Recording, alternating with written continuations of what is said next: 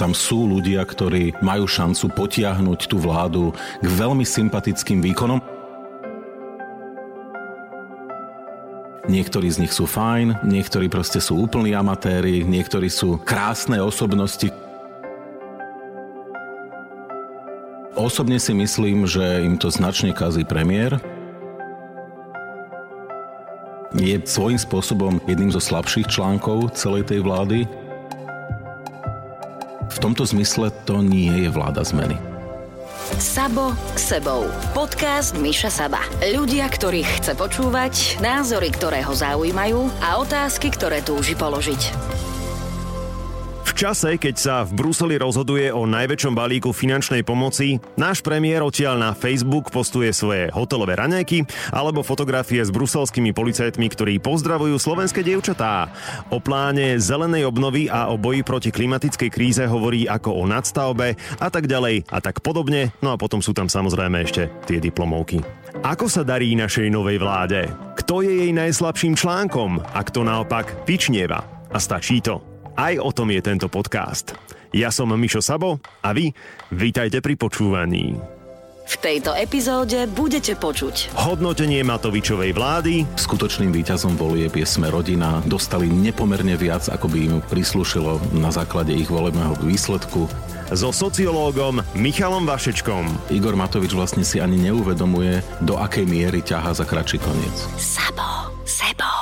Pôvodne som túto session našu chcel zvolať pri príležitosti 100 dní Matovičovej vlády, no vtedy do toho celého prišla kauza diplomovky Borisa Kolára, tak som si povedal, že OK, vyčkám, urobím si pukance, uvidíme, ako sa to celé vyvinie, ale ako zistujeme, ono pri tejto vláde je to vlastne absolútne jedno, pretože každý deň príde nejaké to nové prekvapenie a v denníku N predpokladám, že budú čítať aj postupne ďalšie diplomovky všetkých členov kabinetu, takže nečakajme, hej, poďme na to. Pán Vašečka, vítajte. Dobrý deň, prajem. Základná otázka otázka, možno uvedomujem si, že aj jemne zbytočná, lebo keď sme spolu telefonovali a dohadovali sme si stretnutie, tak ste mi povedali, že v podstate sa vám ani nechce komentovať to, čo sme svetkami a ja v princípe som s vami asi na tej istej lodi. Ale aj tak na stupnici tej školskej, výborná, chvalitebná, dobrá, dostačujúca, nedostačujúca, aká je naša aktuálna vláda? No ja myslím, že je to trojka. Ja, ja som to povedal už dávno, trošku provokatívne, niektorí sa hnevali. Je to taká poctivá trojkárska vláda, kde, ale chcem upozorniť, hovorím o vláde, tam mm-hmm. sú aj dvojkári a jedničkári, no a sú tam aj peťkári. No, čiže ako keď to spriemerujeme, tak ja to vidím, na celkový obraz je 3. Nehovorím, že sa to nemôže zlepšovať. E, tam sú ľudia, ktorí majú šancu potiahnuť tú vládu k veľmi sympatickým výkonom a k tomu sa ešte predpokladám dostaneme. Mm-hmm.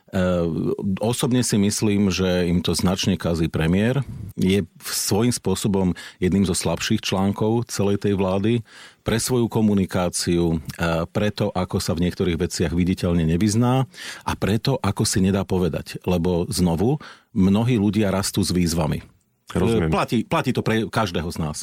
Každá funkcia zo sebou prináša veľmi, takáto vysoká funkcia, veľmi vysokú možnosť nárastu v priebehu týždňov, mesiacov. Mm, v niektorých veciach Igor Matovič nerastie. E, bohužiaľ, proste už istých vecí e, zrejme nebude ani ochotný a možno ani schopný. No ale keďže on je tou tvárou tej vlády, no tak bohužiaľ e, vlastne aj tých v tej vláde, ktorí sú možno sympatickí vo svojich snahách, a majú už aj výsledky napriek krátkemu času, ktorí sú vo funkciách, tak keď to spriemerujem, je to trojka. Hmm. Bol som veľmi dlhé obdobie a naozaj, že to boli týždne, som sa snažil byť tým zmierlivým článkom a hovoril som, že veď OK, že pohode dýchajme, ale potom už mi začalo blikať to slovo sebareflexia hlavne nad Matovičovou hlavou, že to jednoducho tam nejak absentuje ja to teraz skúsim obrátiť a, a budem hovoriť veľmi vecne a skutočne snažím sa neútočiť. Okay. Ne, ja nemám prečo útočiť na, na premiéra. Celých 10 rokov bol pomerne deštruktívnou časťou opozície. Mm. Nespolupracoval s mnohými. Spomeňme si na predvolebnú kampaň, kde sa navážal do úplne všetkých. Snáď ešte relatívne najmenej do Borisa Kolára a Smerodina, ale všetkých ostatných úplne rozniesol na kopitách Olano sa snažilo nespolupracovať s ostatnými. My vieme, že stratégia bola jasná, že on sa chcel stať lídrom tej opozície, čo sa mu aj v skutočnosti podarilo. E, je to človek, ktorý si v minulosti nahral Radoslava Procházku. Rado Procházka strašne zlyhal, nepredstaviteľne. No ale je faktom, že mm, slušní ľudia sa nám medzi sebou nenahrávajú. Mm. Ja, ja to nezvyknem robiť a nikdy ani neurobím a veľmi, a už by som sa nerozprával s ľuďmi, ktorí by to urobili mne. No a takto by som mohol pokračovať. E, konflikt, ktorý ešte v roku 2011 mal e, Igor Matovič napríklad s Richardom Sulíkom, ten je dávno zabudnutý mm. a tiež bol o deštruktívnosti Igora Matoviča vlastne vo vnútri štruktúr SAS, aj keď on sám vlastne súčasťou SAS nebol, ale kandidoval vlastne na tej liste SAS 2000, v roku 2010 No a teraz vlastne očakávame, že ten Igor Matovič, ktorý sa zmenil na prvý pohľad týždeň pred voľbami, začal byť taký konštruktívnejší a skutočne mnohých nás zaujal, bolo to príjemné prekvapenie, ako zrazu začal byť taký štátnickejší mm-hmm. týždeň pred voľbami, tak očakávame, že on sa zrazu zmenil keď sa nad tým zamyslíme hlbšie, tak to je trošku blbosť. Mm-hmm. Že? Prečo by sa menil? E, tak, ako bol 10 rokov, tak vlastne dnes, e, dnes v tom pokračuje. On, on vlastne ako prináša do politiky také tie zvláštne obrazy, ktoré každý deň ako zneistí všetkých. No zdá sa, že jediný, kto nie je zneistený, je on. Mm. No? A to je vlastne ako, že teraz ja sa nad tým usmievam, ale to je taká politika, ktorá môže fungovať veľmi dlho, pretože e, vlastne ste o krok pred ostatnými, uh-huh. lebo nikto nevie, čo vy urobíte. Ste tak nepredvídateľní, že vlastne ako z toho môžete ťažiť. Len problém je, že e, postupne s vami nikto nebude chcieť spolupracovať. No hlavne pre stabilitu a... No o tom, ani neho, o tom, o tom už ani nehovorím. E, my ešte nemáme tú skúsenosť napríklad s tým, ako budú vlastne brať alebo nebrať Igora Matoviča vonku z tých málo informácií, ktoré máme, e, by som povedal insiderských, napríklad z jeho návštevy v Budapešti, Vieme to, že technik moci a veľmi ostrielaný politik Viktor Orbán hneď e, pochopil, že má dočinenia s človekom, možno z jeho pohľadu sympatickým, to ja neviem, mm. ale rozhodne veľmi neskúseným. Áno, a tú návštevu opäť podľa insiderských informácií zachraňoval minister zahraničia Korčok, zachránil ju dostatočne, ale ten signál bol jasný. Áno? Okay. No len e, zrejme sa to bude opakovať. Takže pre obraz krajiny to nebude úplne značka ideál. A už nehovoriac o tom, že k tomu predpokladám chcete ísť, tá komunikácia aj smerom e, pri tých cestách do zahraničia vstupuje premiér do Budapešti a napíše na Facebook status Budapešť, ale dnes nie na tankoch. Je to akože taká celkom smiešná pripomienka toho, že kedysi nie úplne triezvy Jan Slota e, e, niečo vypisoval a vykrikoval o, o tom, ako pôjde zrovnať e, Budapešť na tankoch. No ale to môžete napísať možno vy ako redaktor, ale aj to by možno nebolo vhodné, lebo by, to by sa to mohlo, cez... mohlo by sa to obrátiť proti Rádiu Express. No ale on ako premiér to nemôže napísať, to je proste Nie. úplne vylúčené. A on zdá sa, že to nechápe, alebo to robí cieľene, aby ukazoval takú tú svoju uvoľnenosť, ktorá sa môže ľuďom pozdávať. Ale to, čo sa pozdáva bežnému človeku, sa nebude pozdávať e, inde. Takisto e, prekračuje hranicu pri Břeclavi do Českej republiky a napíše, že ideme do lednice, čiže do chladničky.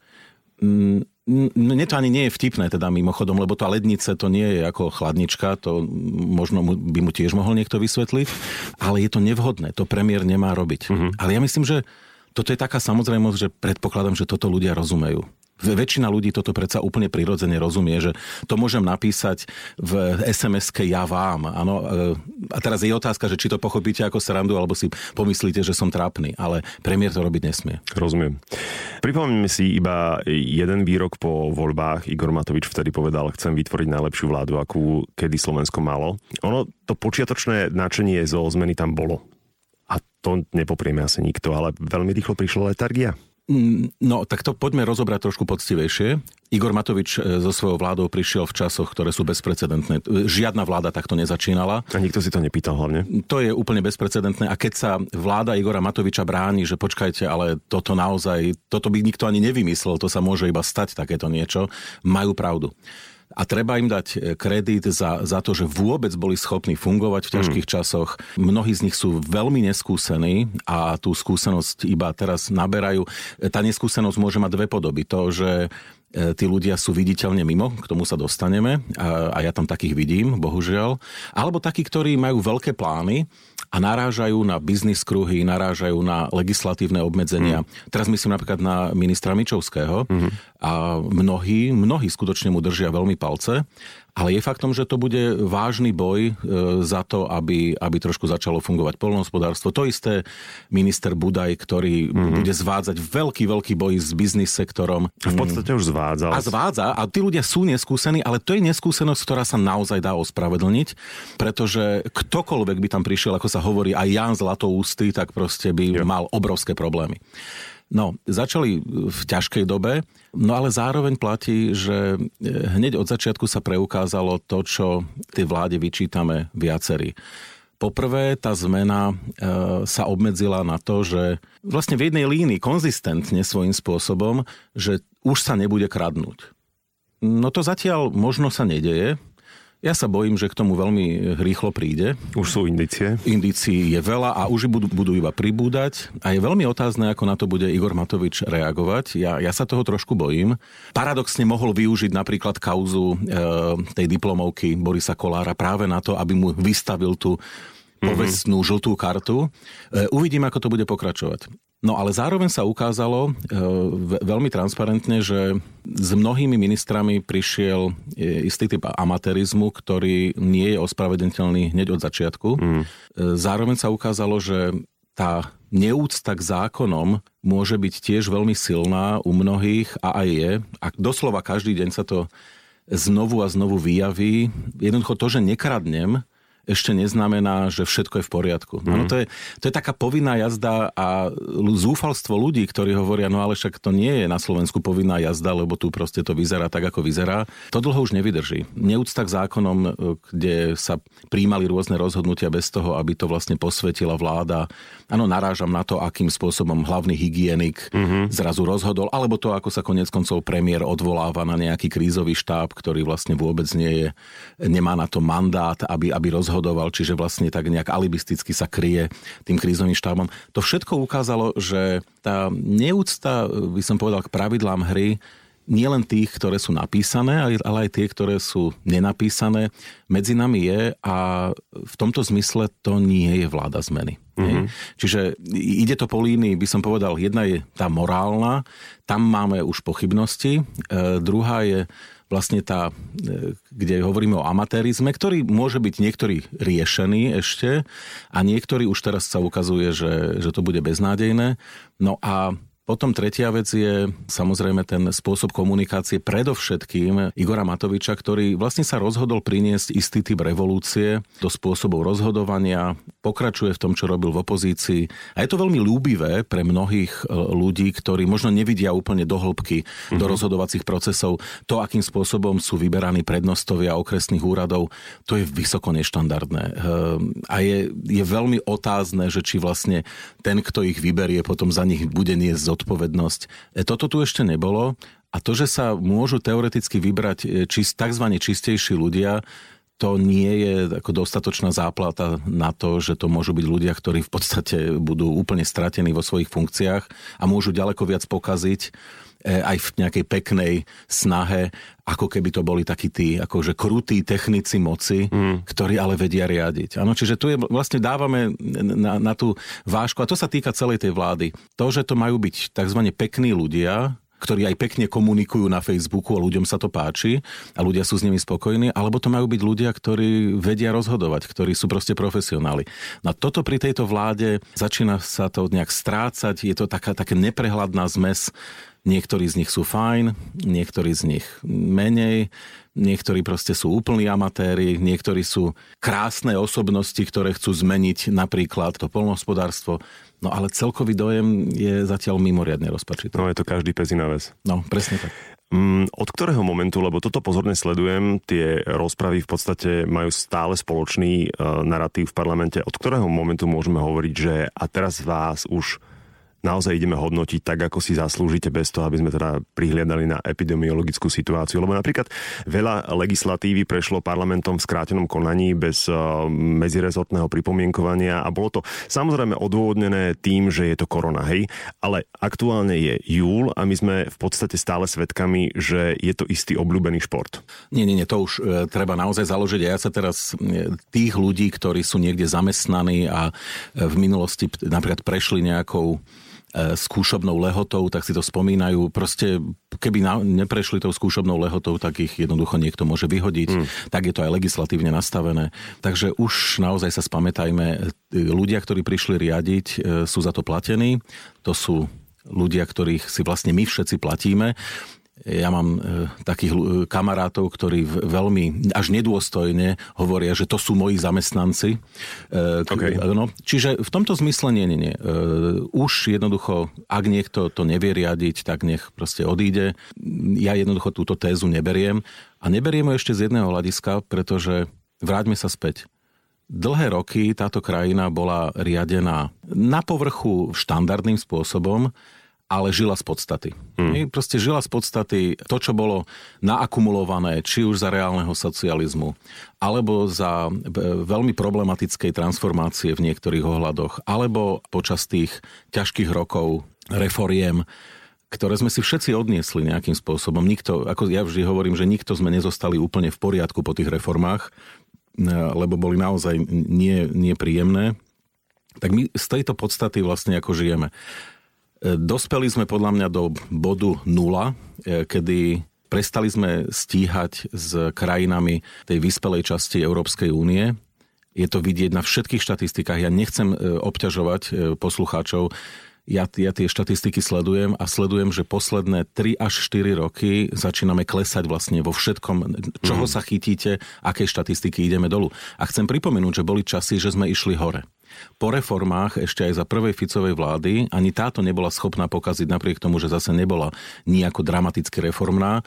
Slovensko išlo hore. E, dnes klesáme vo všetkých ohľadoch. Žiaci majú horšie výsledky v PISA nie sme schopní e, napríklad držať krok s ostatnými pri zavádzaní a vôbec diskusii o AI, teda umelej inteligencii napríklad, kde mnohé krajiny aj nášho regiónu, Estónsko, Polsko sú nepomerne, Slovinsko, Česko sú pred nami.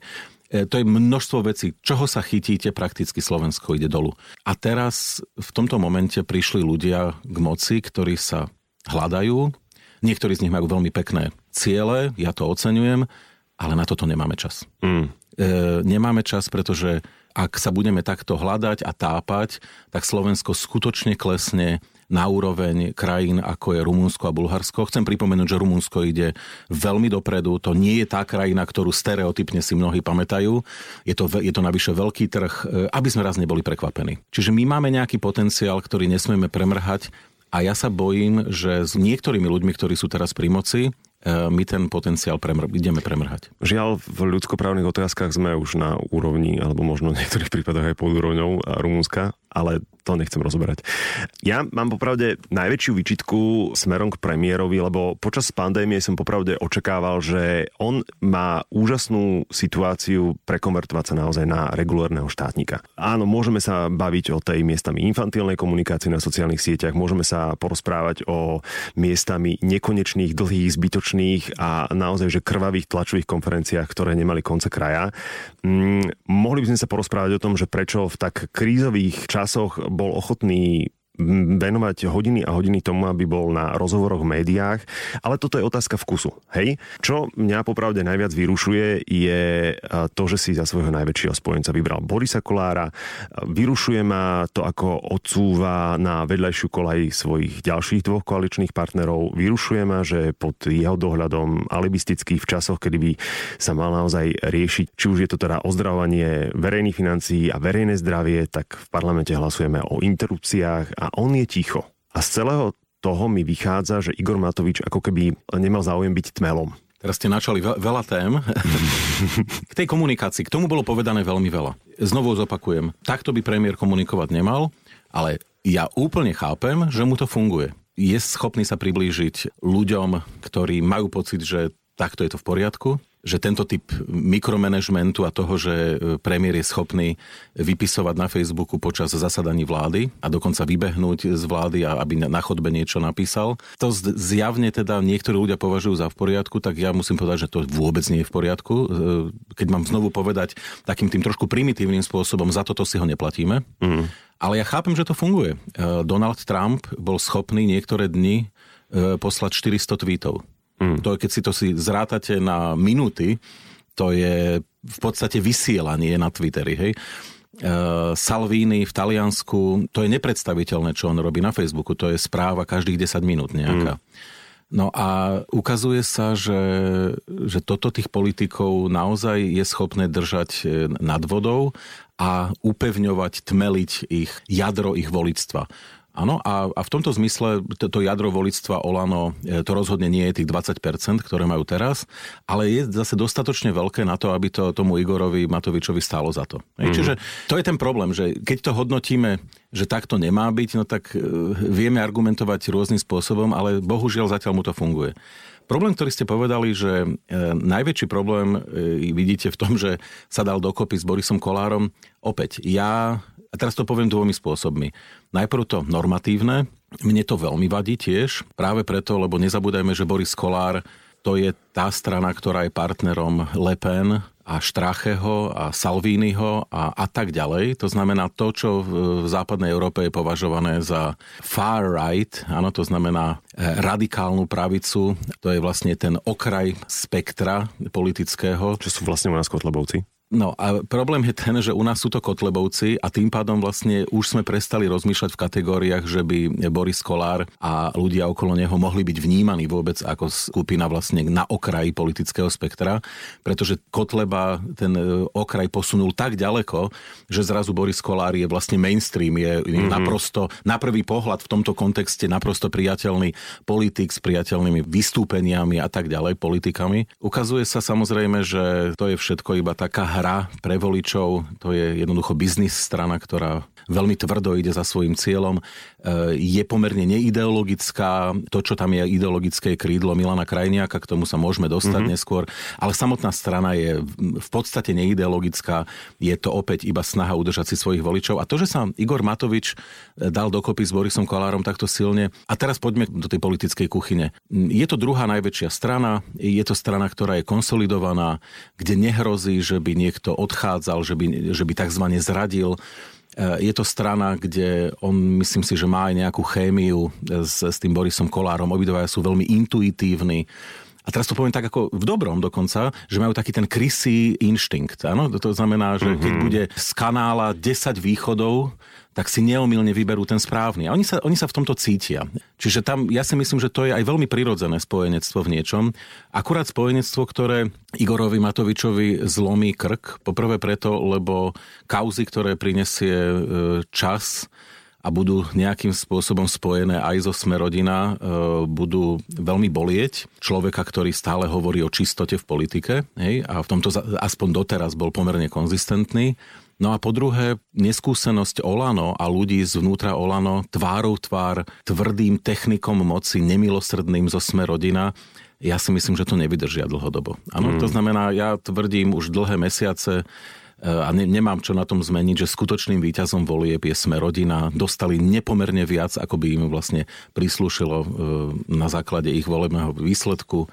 No a ten ťah na bránu pokračuje. Áno, čiže Igor Matovič vlastne si ani neuvedomuje, do akej miery ťaha za kratší koniec. Mm, a toto je iba začiatok. No toto je iba začiatok, samozrejme. No a tých ostatných partnerov, viete, to, že ich marginalizuje, opäť, e, mne sa to nemusí páčiť, ale technicky, keď to zhodnotím, toto robia mnohí lídry. E, toto robil Robert Fico vo vzťahu k HZDS a SNS a veľmi úspešne. Mm-hmm. Urobil to vo vzťahu k mostu. Mm-hmm. Ano, proste to buď zničenie alebo vytunelovanie. V tomto prípade to bude podľa môjho názoru značne vytunelovanie za ľudí. E, všetko ide tým smerom, ktorý Igor Matovič chcel. E, na čele za ľudí môže o chvíľočku byť vlastne dáma, ktorá odišla z Olano, má v tomto zmysle aj tú DNA Olano, mm. čiže e, túto stranu veľmi ľahko môže zhltnúť. Ja si myslím, že za ľudí e, to je iba otázka času, kedy tá strana sa, sa rozpadne v prípade, že to bude práve pani Remišová, ktorá by to riadila. Čiže vlastne ako mu to vychádza. To, že sa nám to nemusí páčiť, alebo že to považujeme za nešťastné, to je druhá vec. Áno, politika bohužiaľ funguje iným spôsobom a možno by bolo dobre, keby to začali aj voliči Olano vidieť. Áno, že nie všetko je iba o takých pekných slovách a pekných statusoch, ale že Igor Matovič vie byť nemilostrdný hráč úplne rovnako, hmm. rovnako ako bol Robert Fico, ako bol Mikuláš Zurinda, ako bol Vladimír Mečiar, že v tomto sa on vôbec nelíši. A technicky ja mu dávam ako kredit za to, že to robí, pretože vlastne je to ako z veľkej čítanky súčasnej politiky. Druhá vec je, že je to úplne zničujúce pre strany, ktoré sú stredové, ktoré mali nejakú víziu zmeny. A Igor, po Igorovi Matovičovi sa môže vlastne stať to, že keď pozerám dopredu, ale skutočne niekoľko rokov dopredu, to, čo sme považovali za stredové strany a pravicové strany, zostanú v takých troskách, e, že bude nevyhnutné, aby to, čo je dnes progresívne Slovensko spolu SAS a tí, ktorí ešte prídu, lebo samozrejme tam budú rôzne pohyby, že sa vlastne nevyhnutne budú musieť dávať do nejakých spojenectiev napríklad s Pelegriniho stranou. Mm-hmm. Bude to naprosto nevyhnutné, pretože s tým, čo zostane na troskách Sme rodina a Olano, sa jednoducho nebude dať vládnuť. Ako vidíte, o Robertovi Ficovi a Smere už ani neuvažujem. Mm-hmm. A samozrejme môžu prísť ďalší. Môžu prísť noví Harabínovia a, a, a, a ďalšie veľmi zvláštne politické subjekty, kde tvárov tvár ich prítomnosti v budúcnosti ešte budeme s láskou spomínať na pomerne neštandardné Olano a biznis stranu Sme rodina, ktorá vlastne navonok trošku klame telom, lebo, mm. lebo hovorí, že vlastne je ideologická a ona, ona paradoxne až taká ideologická nemusí byť. Čiže my sa vlastne cyklíme stále v tom istom. Áno, e, presne tak. No čiže, e, a tu sa znovu vraciame k tomu, že chyba tu vízia e, ľuďom, ktorí rozmýšľajú trošku dlhodobejšie. Na tých rôznych partikulárnych veciach vidíme, že, že tá vízia môže byť. Môže byť vízia pre očistu súdnictva. Hmm. Môže byť vízia k tomu, ako dospieť do štádia, že prestaneme rúbať slovenské lesy. To je téma, kde napríklad mladá generácia dneska to veľmi silne prežíva. A ja sa priznám, ja to prežívam tiež. Ja hmm nemôžem sa už na to pozerať, že čo sme urobili s lesmi. Sme najrychlejšie sa od, odlesňujúca krajina celej Európskej únie a konečne prišiel niekto, kto povedal a dosť. Hej, e, veľmi e, Jánovi Budajovi držím palce. Poznám ho tiež ako veľkého zákulisného hráča. Napriek tomu mu držím palce, len tieto čiastkové veci nebudú stačiť na to, aby sa celá krajina bola hmm. schopná naštartovať, ale tak, aby to bolo udržateľné. Pretože my vždy, keď niečo naštartujeme, a to je náš, náš príbeh posledných 30 rokov, bez ohľadu na to, kto to naštartuje, nikdy to nevydrží viac ako jedno volebné obdobie. Permanentná diskontinuita, ku ktorej prichádza na Slovensku, je úplne nervy drásajúca. Ja sám som to zažil ako človek, ktorý sa snažil nejakým spôsobom z pozície akademika, z pozície občianskej spoločnosti vstupovať do nejakej komunikácie s rôznymi vládnymi predstaviteľmi za rôznych vlád a vždy je to to isté. Mm. Konečne vidíte, že niekto sa našiel, konečne vidíte, že sa s ním, s ním dá rozprávať, dá sa ho presvedčiť o niečom, niečom dobrom, príde k nejakému kompromisu, nikdy to nie je to, čo ste chceli, ale tí ľudia konečne majú víziu, no ale potom príde nová vláda, úplná diskontinuita, úplne noví ľudia, ale tam nejde len o to, že tí ľudia majú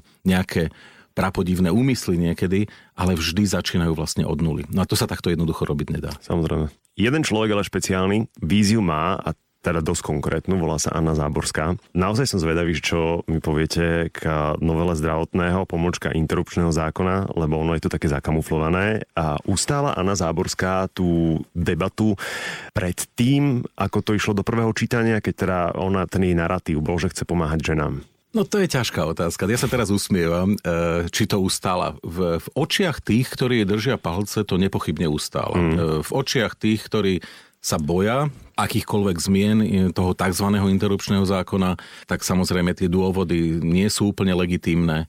Ja by som začal od čísiel. Ako sociológ e, je úplne zrejme, že väčšina slovenskej populácie si nemyslí, že by bolo treba interrupčný zákon dramaticky meniť. A pochopiteľne aj predkladatelia takýchto zmien e, sú si vedomi verejnej mienky. Čiže v tomto zmysle idú na to šikovne, chcú iba ukázať dobrú vôľu, na prvý pohľad a sprísniť niektoré veci, ktoré nebudú ne, nebude to tak ako nahulváta, ako sa hovorí, mm. zmena okamžitá, ako v Polsku, tzv. polský model, ale postupné sprísňovanie. Čiže to je tá salámová metóda, kde jednoducho ten predkladateľ vie, že najprv musí tú povestnú žabu uvariť. Áno, mm. znovu iba pripomeniem, keď žabu hodíte do horúcej vody, tak vyskočí ako obojživelník, no ale e, keď ju hodíte do studenej vody a pomaly zahrievate, tak ju uvaríte, lebo ona si nevšimne, že tá teplota stúpa. No a presne toto sa dnes deje. A znovu treba zopakovať, to je časť e, klubu Olano, pre ktorú hlavným dôvodom, prečo je teraz potrebné byť pri moci a, a hlavným cieľom ich pôsobenia nie je nevyhnutne menej kradnutia alebo nejaké zásadné reformy. Je to nejaká morálna očista spoločnosti, čo je veľmi sympatické, len čo sa všetko pod tým skrýva, mm. je, je druhá vec. No a práve pri tej kresťanskej únii Uh, sú to, sú to viditeľne témy napríklad spojené s interrupčným zákonom, ktoré majú naprostý príjm a ono je to iba tak šikovne zakrývané. No čiže môžeme, môžeme očakávať, že v nejakej podobe to bude schválené, keď nie teraz, tak onedlho práve preto, že tá skupina, ktorá toto považuje za najdôležitejšiu vec svojho pôsobenia v politike, vôbec nie je malá. Čiže dnes určite mnohí poslucháči si všimli, že boli snahy porátať ľudí, ktorí by hlasovali za interrupčný mhm. zákon mm-hmm. v, v novej podobe. E, ten parlament je rozdelený, ale veľmi bude závisieť od toho, že ako sa zachová ešte tých niekoľko poslancov, napríklad za smer, ktorí sa môžu vymknúť e, spod kontroly a úplne kľudne k tomu môže prísť. Do, do konca volebného obdobia aj nevylučujem, že môže sa to ešte zmeniť e, povedzme dvakrát. Mm-hmm. Áno, a stále bude snaha o, o to sprísňovanie. Sprísňovanie spôsobom, ktoré v konečnom dôsledku, v konečnom dôsledku nemusí úplne fungovať bez, bez toho, aby to nemalo nejaké nepríjemné dopady, napríklad ako v Macedónsku. Mimochodom, to každý, kto chce vedieť, že ako to napríklad dopadne pri takom jemnom sprísnení, ku ktorému teraz smeruje napríklad časť Olano, tak nech sa ide pozrieť do Macedónska. Oni to tam totiž to už cesto si prešli. A dopadlo to? No dopadlo to rozpačito, lebo sa ukázalo, že že to oddialovanie rozhodnutia pri prípadnej interrupcii v skutočnosti vedie k tomu, že už je na interrupciu neskoro. Mm. Čiže v konečnom dôsledku je to len taký ako veľmi sofistikovaný spôsob, ako sprísniť interrupcie a vlastne znemožniť to, aby k ním vlastne dochádzalo. Mm. Len je to ako z takého vtipu, tí, čo si pamätajú ešte obdobie reálneho socializmu, ako z vtipu Rádia Jerevan, že v princípe to nie je veľmi prísny zákon, ale v realite vlastne áno. Ja to vidím túto tému trošku v širšom obraze a spýtal som sa schválne, lebo najpozornejšie v tomto kabinete sledujem dianie okolo rodín a v hľadáčiku mám posledného kryžiaka, ministra práce, Milana Krajniaka a musím teda povedať, že som jemne zmetený, ale neprekvapený. Mrzí ma, že v jeho pozornosti nie je sexuálne násilie páchané na deťoch, ktoré počas pandémie číslo stúplo 145%. Rovnako mi je ľúto absencia aktivity systému prevencie a pomoci obetiam domáceho násilia, najmä ženám. Hej. Veľmi pozorne sledujem dianie okolo Romana Jocha, nového riaditeľa Inštitútu pre výskum práce a rodiny, ktorý sa v minulosti vyjadril. Poprvé, žena by mala mať volebné právo, ak odrodí minimálne dve deti. Po druhé, že pravda je iba v katolíckej cirkvi. Po tretie, že prišiel priniesť pluralitu do inštitútu, ktorý bol doteraz ľavicovo-liberálny s dôrazom na genderový feminizmus. Stále vo mne rezonuje odchod Olgy Pietruchovej, šéfky odboru rodovej rovnosti z ministerstva práce. Tam tiež teda padla kosa na kameň v tej rodovej otázke. Svoje si v parlamente užila, citujem, príliš liberálna ombudsmanka Mária Patakijová, čiže čoho sme tu svetkom? Kam smerujeme a sme pri tom, ako sa rieši potratová politika, aký máme prudko konzervatívny parlament, sme v stave, že sekulárny štát je v ohrození? To je ťažká otázka, pretože sekulárny štát, e, tak ako sme ho poznali, je v ohrození e, zo strany rôznych ideologických, konzervatívnych kruhov vlastne permanentne. A teraz je otázka, či je schopný sa brániť. A ja poviem vlastne najprv pozitívne. E, za posledných 30 rokov slovenský sekulárny štát bol schopný ubrániť väčšinu snách o zmenu charakteru štátu. Ne, nezmenili na tom nič ani snahy z minulosti napríklad KDH, kde ale treba povedať poctivo, že KDH vždy o tých veciach diskutovalo mm. a vždy sa snažilo dosiahnuť nejaký typ kompromisu. A to je to, čo sa zmenilo mimochodom, že e, ľudia z KDH vždy mali nejakú jasnú víziu, ale vždy vedeli, že nemôžu to pretláčať, ako sa hovorí, cez mŕtvoly. Mm-hmm. Áno, to znamená, kompromis je situácia, kde všetci sú nespokojní, zdieľame všetci nejaké straty, ale snažíme sa každý proste držať svoju agendu. A to je úplne legitímne, o tom je politika. Čo sa nepodarilo podľa môjho názoru je pri zmluve s Vatikánom prišlo k istým posunom, nechcem to tu rozoberať dopodrobne, alebo to je zložitý príbeh. Tam ten sekulárny štát jemne bol naštrbený. On je vlastne naštrbený tak ako takými drobnosťami už napríklad preambulou našej ústavy, kde sa spomína cyrilometodický charakter štátu, čo vlastne nevieme, čo je. Uh-huh. V skutočnosti je to dobre ukrytý kresťanský charakter uh-huh. štátu. E, len to tam nechceme dať priamo, tak to tam dáme tak nejak zaobalenie. Ale v poriadku, stále sme boli schopní vlastne za posledné roky to udržať. Teraz s touto vládou s niektorými konkrétnymi, pomerne ideologickými ľuďmi prichádza teda obrovská výzva, kedy e, môže prísť k tým zmenám, ktoré budú už zásadnejšieho charakteru, mm. budú dlhodobejšie. Milan Krajniak, ja poviem niekoľko vecí, my sme tu takto sedeli pred voľbami a sme aj Milana Krajniaka rozoberali. Ja neviem, prečo sú ľudia prekvapení. E, ja Milana Krajniaka poznám ohromné roky, on sa nemení, mm. je naprosto konzistentný v tom, čo hovorí a čo robí každý, kto prenikne do jeho vnútorného sveta, tak vie, čo bude nasledovať. Ja tvrdím, že on sa bude snažiť byť do budúcna dokonca zjednocovateľom slovenskej kresťanskej pravice e, v podobe značne autoritárskej, veľmi podobnej tomu, čo je v Polsku PIS. Uh-huh. Zatiaľ ešte tie veci samozrejme sú rozpracované, bola snaha teraz posunúť napríklad ľudí, ako je Vladimír Palko, na pozíciu šéfa KDH. Zatiaľ to nevyšlo, to neznamená, že vec je stratená. E, ľudia ako Milan Krajniak nekopú na jedno volebné obdobie, uh-huh. to sú dlhodobí hráči. Čiže cieľom je vytvoriť Slovensku PIS, zliať dokopy rôzne sily a siahnuť dokonca aj po tých, ktorí sú z dnešného pohľadu rozhodne nie konzervatívci, ale sú takými buď paleokonzervatívcami, alebo, alebo dokonca ľuďmi, ktorí, ktorí sú blízky takému tomu, tomu putinovskému konzervativizmu úplne šialenému, ako, ja neviem, ľudia blízky Harabínovi napríklad. Čiže fundamentalisti. Fundamentalisti rôzneho typu, v podstate ale ináč by som povedal, nepriatelia otvorenej liberálnej spoločnosti. Mm-hmm. Všetkého typu.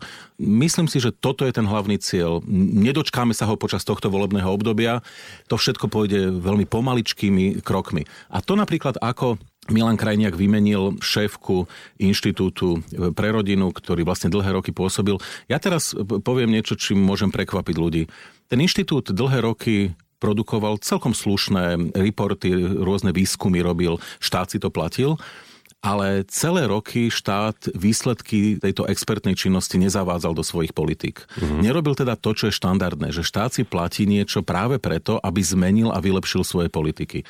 No, tak teraz príde Roman Joch, ktorého výsledky práce bude Milan Krajniak zavádzať do praxe. Uh-huh. A ešte povie, no vidíte, na rozdiel od tých predchádzajúcich, my si platíme inštitút, ktorého výsledky skutočne vieme aplikovať do praxe z hľadiska štandardnej nejakého politického cyklu. To je tak, ako to má byť. A znovu, keďže Milan Krajniak je človek, ktorý to kope do budúcna, Roman Joch e, je človek, ktorý môže byť iba využitý ja znovu poviem, ja Romana Jocha poznám e, celé roky, snáď od začiatku 90. rokov. E, je to človek, ktorý je konvertita, taký ten no, tzv. novokrstenec, e, ktorý je v niečom ešte radikálnejší, ako by som povedal, štandardní rímsky katolíci aj samotní rímsky katolíci mnohokrát práve tento typ ľudí považujú za príliš agilných, príliš takých uh-huh. radikálnych. E, to je aj prípad eh, Romana Jocha. Ja Romana Jocha považujem za slušného človeka, veľmi sčítaného, na veľmi ideologického. Eh, je, je to naprosto konzistentný, konzistentný konzervatívec,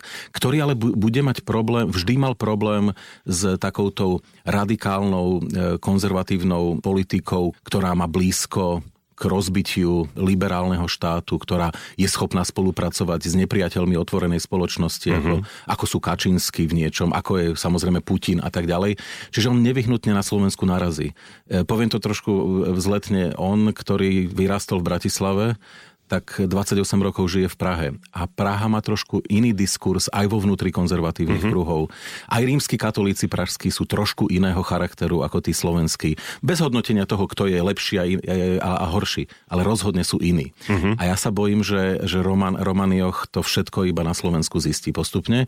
A v tomto zmysle vlastne tohto ináč e, veľmi ideologického, ale zároveň v niečom kultivovaného človeka vlastne Milan Krajniak iba využije.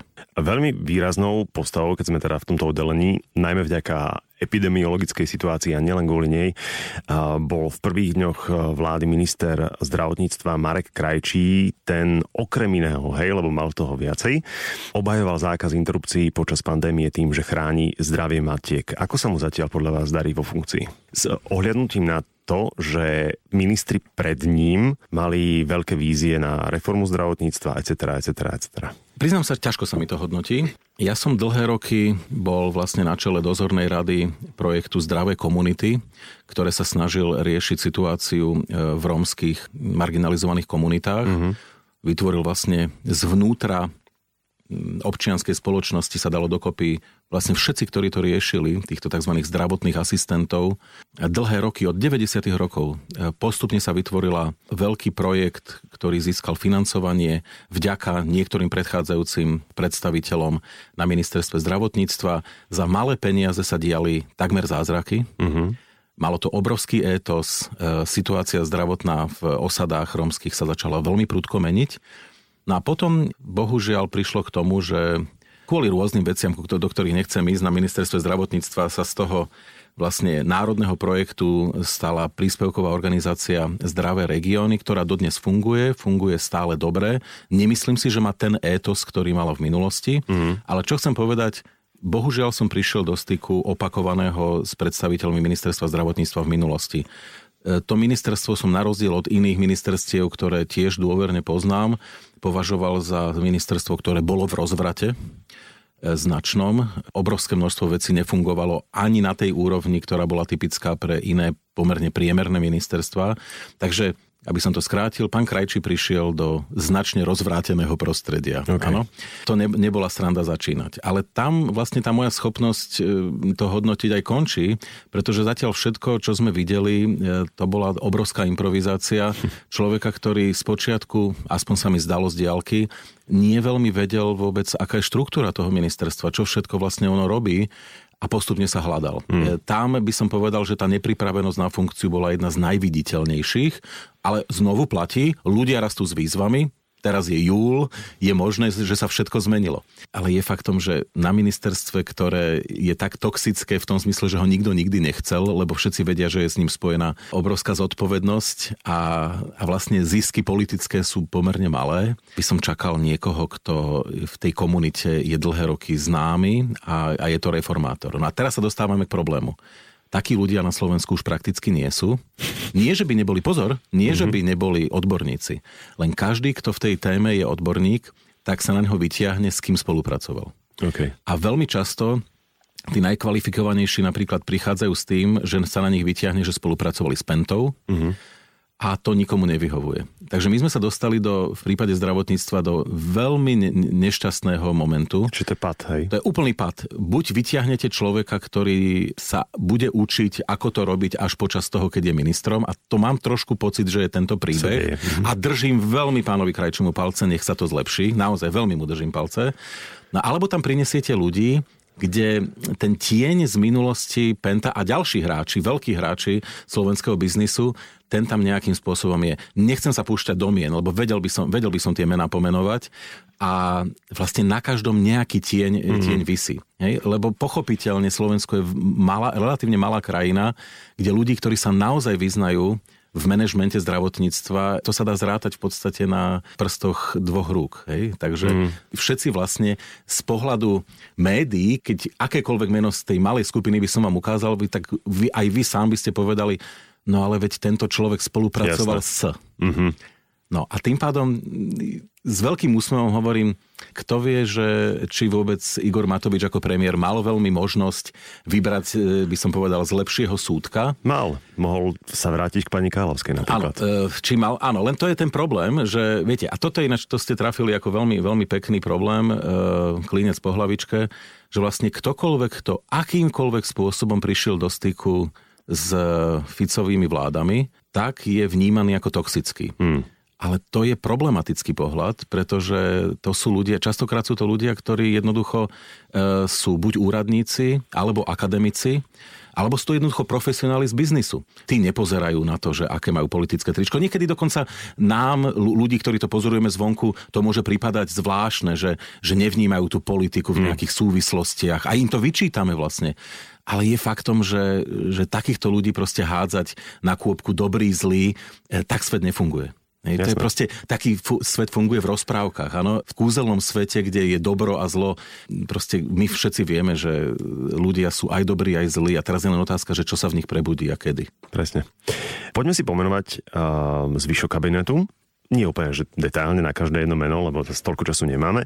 Dajme si také stručné hodnotenie, že najvýraznejší členovia vlády, kto tak pozitívne pre vás vytrčá a schválne, že či sa zhodneme. Hej, za mňa ministerka spravodlivosti pani Kolíková, minister podhospodárstva pán Mičovský, toho sme spomínali, a životné prostredie pán Budaj. Veľmi angažovaní a veľmi húžemnatí aktivisti u vás? No, všetci traja, všetci traja, ja už som ich vlastne aj hodnotil. Mm-hmm. U mňa to sú ľudia, pre ktorých vlastne moje hodnotenie tej vlády je ešte stále, by som povedal, také, že ying a yang. Áno, že má to aj dobré, aj zlé stránky. Keby títo traja neboli, tak budem, budem nepomerne prísnejší. Mm, čiže a, zlepšujú príjme. A nebu, no, nebudem sa vôbec usmievať pri hodnotení tej vlády, ale u týchto troch a znovu zopakujem, napriek nepripravenosti, napriek chybám, ktoré robia, napriek tomu, že niekedy vstúpia do zabehaných kolají, kde ľudia povedia, no ale tak takto sa to robiť nedá. Mm. No nie, pri, pri tom, kam sme dospeli na Slovensku, občas bohužiaľ treba ako už aj neštandardné metódy zvoliť. A to napríklad ten pán Mičovský ukazuje. Mm. Ako, vidím na prvý pohľad, že nie všetky formálne, by som povedal, e, zákutia tej politiky za, zatiaľ ovláda. Napriek tomu ho hodnotím ako s mimoriadnými sympatiami. Eh, ja ale by som dodal, to teraz keď nahrávame po skutočnom alebo domnelom škandále ministra školstva, mm-hmm. ja paradoxne musím povedať, že napriek tomu, že eh, pán Grilling nie je človek, ktorý by bol nejaký ohromujúci akadémik, alebo že by dlhé roky pôsobil, povedzme, v treťom sektore, kde by eh, robil na tej téme mm, školstva nejak do hĺbky, mm, ja ho považujem za potenciálne ministra, ktorý môže mať výsledky, Uvidíme, že teda ako sa vyvinie jeho príbeh, aj osobný. Ale ako manažersky si myslím, že môže mať e, schopnosť načúvať tým, ktorí majú víziu zmeniť slovenské školstvo z dola. Hmm. Také tie drobnosti, o ktoré dneska vysielajú napríklad ľudia zo základných a stredných škôl, napríklad tzv. digitálny príspevok pre stredné školy, aby vlastne bolo, boli schopné tie školy sa posunúť dopredu. Už nejde o to, aby, aby sme zásobovali z eurofondov počítačmi školy. Školy sú plné počítačov, častokrát mm. bohužiaľ starých. Problém je iný. Ano, tam treba ako keby nabehnúť na to, čo bolo typické pre Estonsko alebo Fínsko a tu sú, použijem to slovo, ktoré sa tak udomácnilo v slovenskej politike, že tu sú príčetní riaditeľia stredných a základných škôl, ktorí to vedia manažovať. No a myslím si, že ten pán Gröling by, by mohol byť schopný ako manažer načúvať a manažovať toto. Áno, čiže tam vidím, ako by som povedal, isté schopnosti, ktoré možno pri predchádzajúcich ministroch ktorí buď boli nepripravenejší na, na tú pozíciu, v zmysle tom, že teda boli skôr politickí nominanti, ktorí mali zahrať nejakú hru konkrétnu, alebo boli takí, by som povedal, beznádejne akademickí, ako človek, ktorého si veľmi vážem, pán Julzica napríklad, ktorý mm-hmm. bol veľmi sympatický minister školstva, no ale bohužiaľ nezostalo po ňom veľa. Tak tu si myslím, že Branislav Greling by, by mohol prekvapiť ešte v budúcnosti. Mne sa na ňom páči jeho angažovanosť. Mm-hmm. A že je naozaj húževnatý a že je hlavne vokálny. A že zrazu to ministerstvo počuť. A teraz si pomôžem výrokom majstra Milana Lasicu pre denník ZME, keď sa ho pýtali na pomoc slovenskej kultúre v časoch koronakrízy, citujem, Štát sa o kultúru stará až na poslednom mieste nielen počas pandémie, ale furt. Stačí si pred voľbami pozrieť programy politických strán, kultúra je na poslednom mieste a niekedy sa nepretlačí ani tam. Priznám sa úprimne, že meno ministerky kultúry som si od jej vymenovania musel niekoľkokrát googliť. Je to veľká hamba, ale je to tak. Natália Milanová pre mňa veľké sklamanie, aj vlastne neviem, že či mám byť z čoho sklamaný, pretože tam je jednoducho veľké nič. To je také nešťastné ministerstvo, to ministerstvo kultúry lebo presne ako ste hovorili, aj vo vnútri vlády majú mnohý pocit, že vlastne o nič nejde. Rozpočet ministerstva kultúry je maličký. Mm. Ale ono je to všetko ovplyvnené, si začali veľmi dobrou, e, dobrou citáciou od pána Lasicu, to je bohužiaľ ovplyvnené našim vnímaním toho, čo je kultúra. Mm-hmm. A pod kultúrou sa myslí tzv. veľká kultúra, Áno, podpora divadiel, opery, alebo podpora národnej kultúry. Áno, čiže e, my tak oscilujeme medzi, medzi extrémami, že teda podporujeme festivaly, na ktorých sa hopsa a točí valaškou nad hlavou. A nerobím si vôbec srandu z folklóru. Mm-hmm. Je, to, mhm. je to legitímna a dôležitá časť kultúry, ale iba jedna z mnohých. Hej? Alebo potom tá, tá kultúra, ktorá vlastne je takouto čerešničkou na tej veľkej torte, áno, že teda prídete do opery v Bratislave alebo v Košiciach a, a tam zažijete niečo výnimočné. Lenže pozor, kultúra je aj všetko ostatné. Mladý učiteľ, vymyslím si z Brezna, ktorý na škole robí s deťmi bábkové divadlo, to je kultúra. Mm. Mal by byť podporený. Tie nekonečné e, zástupy festivalov, pre mňa za mňa rokovej alebo hip-hopovej hudby, aj to je kultúra. To niečo hovorí o tom, čo, čo vlastne drieme e, v tej spoločnosti. A práve keď podporíte ďaleko širšie takýchto ľudí a máte vôbec schopnosti a vytvorené schémy na to, ako to podporiť, tak tú kultúru môžete priblížiť ľuďom. E, viete, deti z kňažej pri Dolnom Kubíne e, moc nebudú benefitovať z toho, že v Národnom divadle uvediete Barč Ivan Matka. Nedostanú sa tam nikdy a keby sa tam aj dostali, sú to deti z učňoviek, ich to nebude baviť. Mm. Ale keď to spracuje inovatívne, alternatívne divadlo z Dolného Kubína, Barča Ivana Matku, spolu s hiphopovou muzikou, tak ich to zaujme. Mm-hmm. Prídu tam a spoznajú tú národnú kultúru e, trošku z iného, z iného uhla. Sú spôsoby, ako podporiť takýchto ľudí. Sú schémy a sú ľudia, ktorí sa v tom aj vyznajú. Aj na Slovensku je pár ľudí, ktorí by to ministerstvo kultúry dnes vedeli zobrať do rúk a, a riadiť, by som povedal, pomerne, pomerne rutinne. No, tak Igor Matovič tam priniesol pani, ktorá ja verím, že sa nájde v niečom. Teraz poviem niečo, čo asi mi budú vyčítať mnohí jedno oceňujem na, na nominantoch Olano, že sú niektorí sú tak zúfalo nepripravení na svoje pozície, že vlastne ani nemajú možno, inú možnosť, ako sa u- učiť a učiť sa rýchlo. Mm-hmm. Čiže vlastne paradoxne e, je v tom istá šanca, že keď ste ako pomerne nepopísaný papier, tak vlastne viete v rýchlom, e, v rýchlom slede načerpať veľmi veľa impulzov. Teraz je len otázka, odkiaľ tie impulzy budú prichádzať. Uh-huh. Či oni budú schopní a ochotní sa radiť s ľuďmi, ktorí tomu rozumejú, alebo teda e, sa tak nejak dostaneme do toho typického slovenského módu, ktorý tu bol dlhé roky, že ja neviem, v kultúre si povieme, že folklór je to, čo sa bude podporovať, a tak ostatné sa tak nejak zabudne. Mm. No. Vrátim sa ešte k akčnému dú Matoviča Kolár, špeciálne k ich zahraničnému ťaženiu. Premiér Matovič pri svojej návšteve po Varšave povedal, citujem, Poľsko je pre Slovensko vzorom v boji proti korupcii. Zatiaľ, čo predseda Kolár rokoval a robil si aj selfie s maďarským premiérom, dovolím si povedať s diktátorom Viktorom Orbánom, pochválil ho za podporu rodín a zhodli sa, že budú trvať na suverenite členských krajín únie. Čo sú toto za signály? Aká je vlastne naša pozícia aktuálne v rámci V4? Čo sú toto za signály? No tak Slovensko dnes je v tieni toho, čo sa deje e, inde. Nehovorím to rád, aby som niekoho neurazil. E, Slovensko častokrát nebýva vnímané ako nejaká významná krajina. Zvonku sme my nie sme až taká malá krajina, ako si myslíme, ale sme obklopení väčšími mm. a, a známejšími krajinami.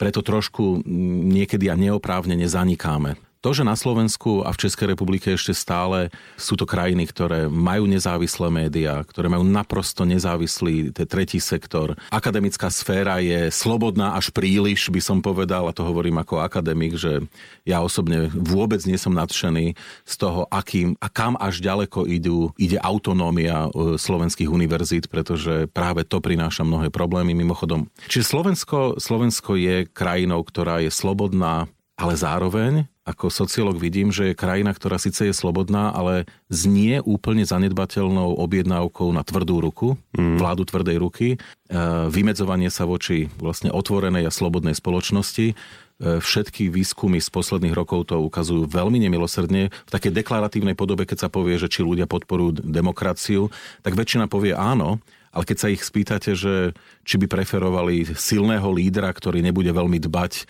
pozerať na parlament a nejaké rozhodovacie právomoci, tak polovica ľudí na Slovensku povie, že áno. Mm. Čiže tá objednávka je tu veľmi veľká. Na toto všetko ľudia ako Boris Kolár a Igor Matovič veľmi dobre vedia, a oni sami e, v tomto zmysle majú také jemné autoritárske sklony, úplne prirodzené. E, to nie sú v tomto zmysle takí tí e, kovaní liberálni demokrati, na akých sme boli možno zvyknutí ešte z vlády eh, Mikuláša Zurindu u, niek- u niektorých z nich. No takže to všetko vytvára do, do budúcna priestor na to, aby to niekto využil a zneužil. Hej, mm-hmm. To, akým spôsobom je tá spoločnosť v tomto rozdelená. V prípade eh, tých sympatí k Budapešti a Polsku tie prichádzajú od obidvoch, aj od Igora Matoviča, aj od Borisa Kolára. V niečom, mimochodom v niečom je to pochopiteľné, napríklad v prípade toho Polska. Polsko je dnes krajinou, ktorá má obrovské problémy práve v tom, čo my ešte problémy nemáme. To je krajina, ktorá obmedzuje slobodné médiá to, ako vyzerá tá verejnoprávna televízia v Polsku. Ja si k tomu trúfam aj niečo povedať, lebo ja, ja Polsko dôverne poznám, ja, ja, ja som polský hovoriaci. To, čo tam sa deje, je, je niekedy mne pripomínajúce najťažšie obdobie mečiarizmu mm-hmm. a ešte, ešte to ide aj cez to dokonca. Takže v tomto Polsko je, by som povedal, na veľmi šikmej ploche, ale zároveň platí, že keď Igor Matovič povie, že je Polsko pre nás vzorom, tak je pravda, že tam sa tie eurofondy zďaleka tak nerozkrádali ako na Slovensku. Okay. Každý, kto bol v Polsku v posledných rokoch vie, že hlavne, teda nie pri slovenských hraniciach, ale trošku ďalej vo vnútrozemí, Polsko, ktoré malo naprosto šialenú infraštruktúru, častokrát ešte z predvojny, e, stavia diálnice rýchlosťou, o ktorej sa Slovákom ani nemôže snívať, mm-hmm. opravujú železnice, majú svoje problémy, ale e, ide to veľmi rýchlo v porovnaní so Slovenskom. No a je to medzi iným aj preto, lebo tie eurofondy sa manažujú úplne iným spôsobom ako na Slovensku. Uh-huh. Ano, čiže, čiže ja sa snažím, snažím sa v tom vyjadrení Igora Matoviča v prípade Polska vidieť skôr to pozitívne. Okay. Vidieť to, že on oceňuje, že Polsko vedelo využiť eurofondy lepšie ako Slovensko a v tom má pravdu mimochodom. Hej?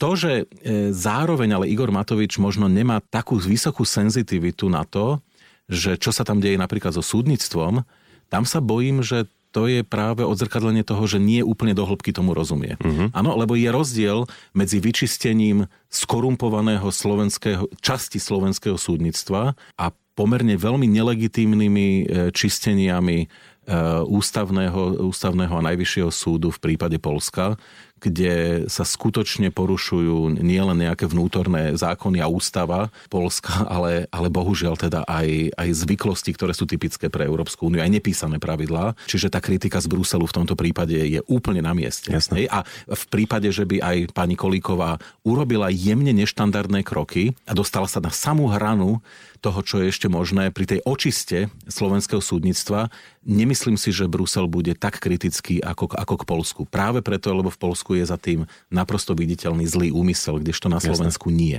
Uh-huh. A keď sme spomenuli eurofondy, ako sa darí pani Remišovej? Toto je ťažká otázka, pretože ja sa, ja sa snažím e, byť presne ako ste vy začali, že snažím sa byť pozitívny.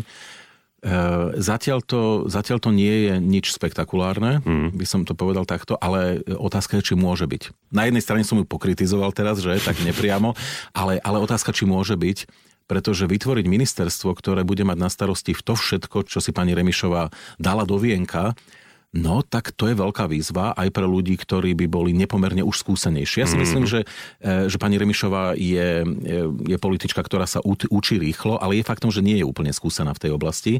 E, a teraz to poviem tak ako, nie hanlivo, ale to, že som spoznal to, ako e, niektoré čerpanie eurofondov nefungovalo na prípade kauza kompa ešte neznamená, že budem vedieť dobre manažovať eurofondy. Ano, každý, kto prišiel iba z diálky do styku s tou témou, tak vie, že to je naprosto neprehľadná spleť pravidiel, e, častokrát úplných nezmyslov, ktoré je, je ťažké odlíšiť, ktorú časť nám vlastne prikazuje Brusel a ktorú sme si na seba uplietli ako byč sami. A častokrát zistíte, že, že tie najväčšie nezmysly sme si na seba uplietli my, že to ani neprišlo z Bruselu a potom ste takí zaskočení, ale to trvá ľuďom roky, kým sa v tom zorientujú. Čiže ja, ja som zatiaľ taký ako pomerne skeptický, ale skeptický som nie kvôli tomu, že by som neveril, že pani Remišová na to bude mať, do budúcna, ale pretože nemáme čas. Rozumiem. Nečerpáme eurofondy tak, ako sme mali. Programové obdobie sa o chvíľočku končí. My máme vyčerpané minimum peňazí. My to, zase to bude jeden obrovský finish a zdá sa, že mnohé z tých peňazí vôbec neprečerpáme. E, a po druhé, teraz e, je predsa diskusia o tej pomoci, ktorá má prísť vo forme rôznych pôžičiek. Aj Slovenskej republike do oktobra majú byť hotové projekty. Je júl Mm-hmm. Ja zatiaľ vidím diskusiu, ktorá je taká hypotetická e, sa prekrikujú rôzni ministri v médiách, že ja by som to nedával na diálnice, ja by som to dával radšej na... E, a teraz povedia nejakú svoju prioritu, ostatní povedia, to je sympatické, ale ja by som skôr...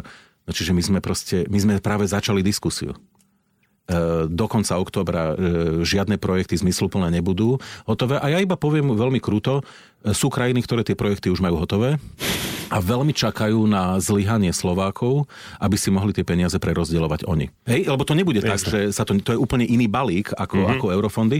To znamená, sú krajiny, ja neviem, ako Estonsko, ktoré na nič iné nečaká, len aby Slováci zlyhali a podali zlé projekty alebo nepodali. Mm-hmm. Lebo tie peniaze tým pádom teoreticky môžu čerpať e, aj oni. Tam som veľmi skeptický, že či sa toto podarí podstate od januára by malo začať nejakým spôsobom to fungovať. Januára 2021 som hlboko presvedčený, že to nestihneme. Mm, presne toto je jeden z tých momentov, ktoré som spomínal, že som očakával, že premiér Matovič bude tmeliť. Hej? To by som povedal, že máte úplnú pravdu a je zaujímavé, ako do toho zatiaľ nie je tlačený aj médiami a, a ľuďmi. Mm. Bolo by veľmi dobré, keby aj jeho voliči mu to pripomínali, ale v dobrom, že počúvajte, kríza je vážna, Prepad priemyslu, priemyselnej výroby je najväčší v Európskej únii. Prepad HDP je jeden z najväčších v Európskej únii. Rast nezamestnanosti je jeden z najväčších v Európskej únii. Sme celkom slušne, teda nechcem povedať kde. E, poďme naozaj sústrediť naše schopnosti na to, aby sme z tejto krízy nevyšli ako úplne porazení. Lebo tiež je, je rozdiel, keď tie peniaze všetky e, nalejete treba do diálnic, to bude sympatické a všetci sa potešíme keď bude diálnica a tunel pri Hubovej, aj ja sa osobne poteším, ale to nie je absolútne top priorita, ktorá by zabezpečila Slovensku konkurencieschopnosť o 10 rokov. Hovorím to s plnou vážnosťou, Jasne. aj keď mnohí to možno neuvedomujú, ale my dnes musíme prísť paradigmálne s niečím, niečím novým. Využiť tie startupy, ktoré tu sú, využiť tú inovatívnosť e, ľudí. Viete, že my sa bavíme stále o tom, že treba urobiť obchvat krupiny, ale málo sa bavíme o tom, že na Slovensku je pán Klein, ktorý urobil lietajúce lie- e, auto už dávno, ale to auto sa nevyrába v piatej automobilke e, na Slovensku. Prečo nie je piatá automobilka, kde pán Klein by chrlil lietajúce auta? Ja to hovorím, viem, že tie odpovede sú zložité. Ja to hovorím iba preto, aby si ľudia uvedomili, že my si musíme pripravovať paradigmálne skok dopredu. Na čo je nám diálnica e, do Krupiny, Jasne. keď tam môžeme lietať lietadlami? Hej, ber, berte to ako metaforu. Ano. Ale to je to, čo sa darí krajinám, ktoré sú úspešné. Že paradigmálne preskočia nejaké obdobie a povedia si, nebabríme už to, čo patrí do 20. storočia, poďme rovno do 21. E, musíme zmeniť naše správanie, naše rozmýšľanie, lebo ináč neúspejeme. No a ja sa presne tohto bojím, že no o 10 rokov a o 15 budeme mať tie diálnice a všetci po nich budeme jazdiť ojazdenými e, Mercedesmi z Nemecka, len tá krajina už nebude nič vyrábať, lebo, mm. lebo nebude mať čo. Áno, že my už nebudeme mať tú Rozumiem. schopnosť. No. Poďme k opozícii. Kotlebovci robia to, čo vždy, buchajú pesťou do stola. Smer sa zmieta, poviem to tvrdo, v predsmrtnom krči. Nový smer, ten tasí zbrane. No a potom je tam ešte samozrejme príčetná opozícia mimo parlamentu v prezidentskom paláci. Ako sú aktuálne rozložené tie sily opozičné? Keď to mám povedať veľmi krúto, tak e, opozícia prestala existovať. Mm. Máte tam Kotlebovcov, ktorí občas aj prihlásia do nejakej debaty, niečo nekonzistentné. V podstate jediné, čo som si všimol, je, že e, im lezie na nervy, keď sa do diskusie prihlási ich veľký kritik zo strany za, za ľudí, tak na toho, na toho rýchlo vybehnú. Na, v podstate, pána Benčíka. Áno, pána dôchodcu z, z Ružomberka. Tak, to je tak asi ich príspevok do parlamentnej d- d- rozpravy. Robert Fico rieši rieši svoje problémy, síce vie pokritizovať stále, ale to je, to je dneska už v podstate bez zube. A, no a Pellegrini stavia svoju stranu, čiže je na, naplno samozrejme zaujatý stavaním tej strany a to je pochopiteľné. Čiže vlastne dnes e, Igor Matovič a celá vláda má mimoriadne komfortnú situáciu, pretože nemá kritikov. Mm. E, má niekoľko nespokojných ľudí v klube za ľudí, a má mimo parlamentnú opozíciu v podobe PS spolu, ktoré, mm, keď to mám povedať trošku kriticky, tak iba tak trošku hryská. Takže vlastne toto sme tu nemali, no viete, úprimne povedané, tak snáď od, e, od roku 92 v tejto situácii bol možno Vladimír Mečiar chvíľočku v rokoch 92 a 93, ale iba chvíľu. Uh-huh. Kedy aj SDL s ním spolupracovala na chvíľu, rozpalo sa Československo, vznikla samostatná Slovenská republika a vtedy tak všetci cítili, podobne ako teraz je to s tým koronavírusom, že teraz sa deje niečo výnimočné, tej kritiky by mohlo byť menej. Ale aj Vladimirovi Mečiarovi to vydržalo menej ako rok. Áno? Čiže vlastne Igor Matovič sa paradoxne ocitol v situácii, ktorá je mimoriadne komfortná No ale o to viac by som čakal tie reformy. Ďaleko menej by mi vadila jeho neštandardná komunikácia na Facebooku a s plnou vážnosťou hovorím, že som schopný to vydržať a mávnuť rukou. Ale keby som videl, že teraz sa naozaj pripravujú zásadné reformy, ktorú, ktoré Slovensko posunú dopredu. Že teraz ideme využiť krízu ako šancu, nie krízu ako krízu. Áno? Mm-hmm. Že ju ideme prežiť. My nemáme čo prežiť krízu. My sme, opakujem znovu, klesli tak hlboko, vďaka predchádzajúcim vládam, vďaka tomu, čo sa stalo pri koronakríze, vďaka tomu, že sme exportne orientovaná ekonomika, akú máme štruktúru tej ekonomiky. My sme klesli tak hlboko, že budeme schopní ospravedlniť rôzne veci tej vláde, pokiaľ uvidíme, že ona naozaj tým smerom e, ide. Len opakujem znovu, my vidíme na jednej strane trochu amatérizmu a na druhej strane chýbajúce vízie. No a táto kombinácia je neznesiteľná. Mm-hmm. Lebo každý, kto o tom premýšľa dopredu a vie o tom premýšľať, tak vie, kde Slovensko bude o 2-3 roky. A ja teda hovorím znovu, že nie je to pekný pohľad. Dobre, tak sa pozrieme teda do budúcnosti, že ako to predikujeme. Ale najskôr, keby sme mohli dať jednu dobrú rádu tejto vláde, aká by to bola? Ja to poviem teraz širšie. Igor Matovič aj Boris Kolár priniesli do politiky to, na čo sme boli zvyknutí od Vladimíra Mečiara a Roberta Fica, ale mm. nie v tejto podobe. Priniesli antiintelektuálnu tradíciu, antielitársku a antiexpertnú. A nenechajme sa pomýliť to, že Igor Matovič sa spolieha na nejakých epidemiológov, e, to je sympatické, ale to práve ukazuje to, že si vybral jednu časť expertov, ktorým dal do ruky všetko. Áno? A neberie do, do úvahy expertov iných ktorí z pohľadu ekonómov, e, národohospodárov, keď chcete sociológov, hmm. sociálnych psychológov a tak ďalej, by mu radi poradili, ale on si verí. On si verí, že teda on tomu rozumie lepšie. To je taký ten syndrom, by som povedal, e, experta, ktorý sedí v reštaurácii s kamarátmi a vie presne, že ako mal včera hosa dať gól, e, ten posledný, tu pri tej poslednej šanci a aj čo treba urobiť s automobilkou Kia pri Žiline, mm. že akým spôsobom e, tam začať vyrábať elektrické autá istého charakteru. A to je sympatické. To je, každý si tak posedíme s kamarátmi pri pive len toto nestačí. Hej? Čiže keby som mohol niečo odporučiť trošku menej toho antielitárstva, antiexpertného charakteru, e, naozaj teraz už ide do tuhého, treba si prizvať ľudí, e, ktorých proste nebudem, nebudem neustále urážať len preto, že majú iný pohľad e, na veci. Mm. Budem skúšať využiť tú expertízu, pretože dnes sme, a teraz znovu, ak to niekto nevníma z tých, čo nás počúvajú, tak je obrovské množstvo ľudí, expertov vo svojej oblasti, ktorí sa stiahli.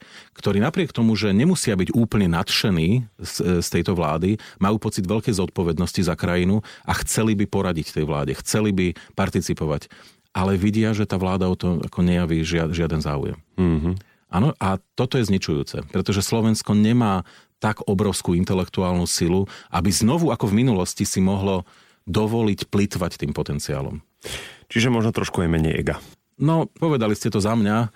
Viete čo, ale to už je, áno, to je taká sociálno-psychologická vec, že kľudne nech si to ego udržia, nech to robia e, šikovne na, na pozadí tých e, nejakých hrádok, ktoré na Facebooku prebiehajú voči ľuďom, možno trošku menej vzdelaným, ktorí si to užívajú, že s nimi premiér komunikuje, majú mm-hmm. taký ten teplý pocit, že, že vlastne oni sú, sa stali súčasťou rodiny Igora Matoviča a že spoznávajú jeho céry. A, áno, to je v poriadku, ale na pozadí toho nech sa, nech sa deje niečo iné.